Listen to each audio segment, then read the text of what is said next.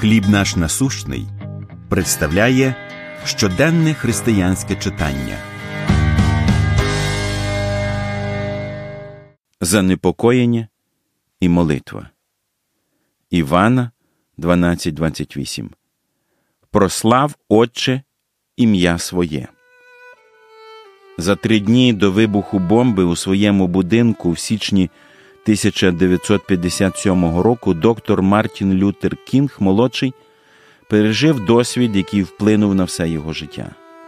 Після телефонного дзвінка з погрозами Кінг почав обмірковувати стратегію виходу з руху за громадянські права. Тоді з його вуст пролунала молитва. Я відстоюю те, що вважаю правильним. Але тепер мені страшно. У мене нічого не залишилось. Я не можу впоратися з цим наодинці. Після його молитви прийшло тихе запевнення. Кінг зазначив, майже одразу мої страхи почали зникати.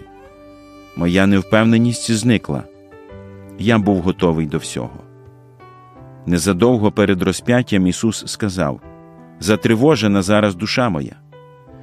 Він чесно казав про свій внутрішній стан. Водночас його молитва і далі залишалась богоцентричною. Прослав Отче ім'я своє.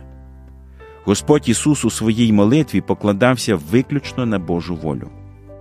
Нам, людям, властиво відчувати страх і дискомфорт, коли ми опиняємося перед вибором прославити Бога чи врятувати себе. У той час, коли мудрість вимагає прийняття важких рішень щодо стосунків, звичок чи інших моделей поведінки.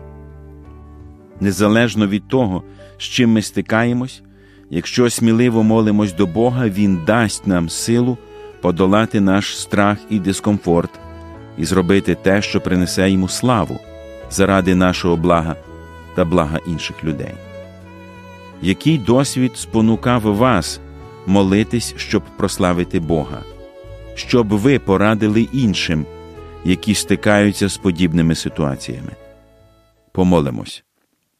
Небесний Отче, допоможи мені чесно і з молитвою зустрічати труднощі, які призначені для мого блага, і принесуть тобі славу. Амінь. Матеріал надано служінням хліб наш насущний.